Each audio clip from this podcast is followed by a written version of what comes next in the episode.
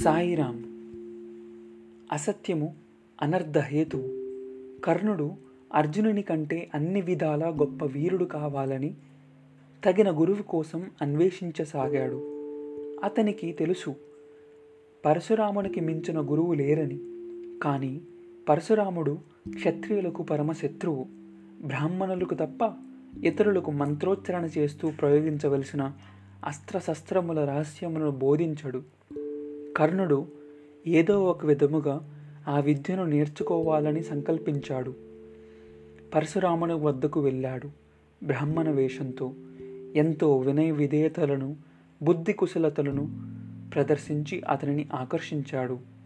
పరశురాముడు అతనిని ఆర్తిని అర్హతను గుర్తించి అంగీకరించాడు.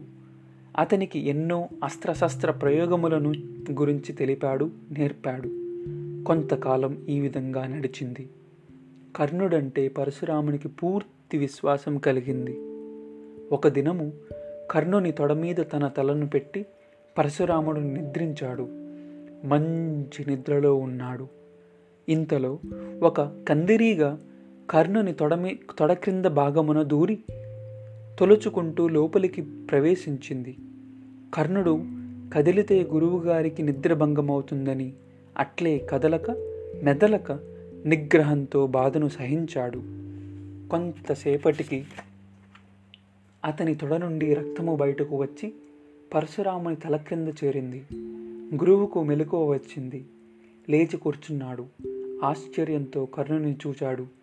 నీవు ఎవరు? వెంటనే చెప్పు. నీవు బ్రాహ్మణుడువు కావు. ఇంతటి రక్తపాతమును ఒక్క క్షత్రియుడు సహించగలడు. అని గర్జించాడు కర్ణుడు నిజమును చెప్పక తప్పలేదు. స్వామి క్షమించండి. మీ వద్ద నుండి విద్య నేర్చుకోవాలని ఆ విధంగా అసత్యమును పలికాను అన్నాడు.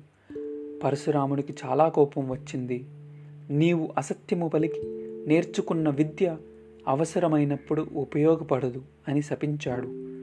కపటముతో వ్యవహరించి నేర్చుకున్న విద్య ఎట్టి ఫలితములను అందివ్వదు. అసత్యము అనర్ధహేతు అని తెలుసుకోవాలి. సత్యం నాస్తి పరోధర్మ సాయిరామ్.